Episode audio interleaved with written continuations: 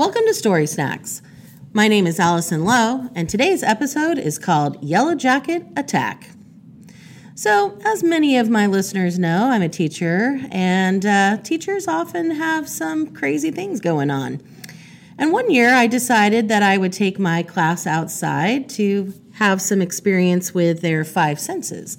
We were in a poetry unit, and I wanted them to get in touch with how things smelled and sounded and looked.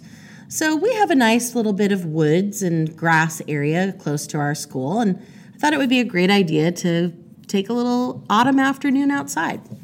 So the entire class piled out. I had a guest who was observing that day from China, watching uh, what Americans do to get inspired for their poetry.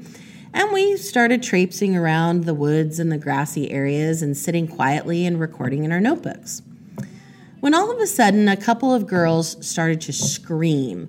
Ah, ah, Mrs. Lowe, this is low, we're being attacked, we're being attacked.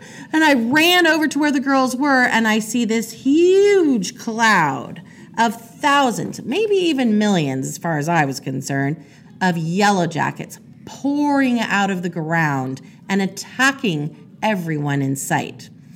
What had happened was these girls had been walking on a path but very close to apparently an, an in ground yellow jacket's nest. And the yellow jackets get very territorial in the autumn, and they felt threatened, so they had flown out of the ground.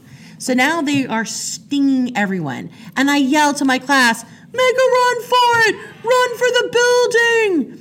While I stayed and took some hits, I got stung in the rear end, I got stung on the arm, I got stung on my face. Well, I'm desperately trying to get these yellow jackets off of these two girls. I'm swatting and hitting at the yellow jackets, and I'm still screaming for everyone to run. I have no idea what the teacher from China was thinking at this point, but we booked it. And I got the girls into the health room, but they had massive, thick hair.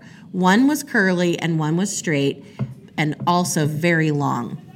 These yellow jackets were stuck in their hair and stinging them on their head. So the secretary and I, Ellen at the time, decided that we had to still kill all these yellow jackets. So I would pluck the yellow jackets out and throw them onto the ground and stun them, and then she'd smash them with her foot. We must have killed 40 more yellow jackets in the health room. Of course, we called 911 because we were worried about an allergic reaction since these kids had been stung more than 40 times apiece. And that's when I kind of got a little stink eye from my principal telling me that this was the first time that an emergency vehicle had ever had to come to our school. Well, I'm sure their parents were pretty grateful for it. At any rate, that is Yellow Jacket Attack. Oh, and by the way, all the poems that were written that day were all about angry insects.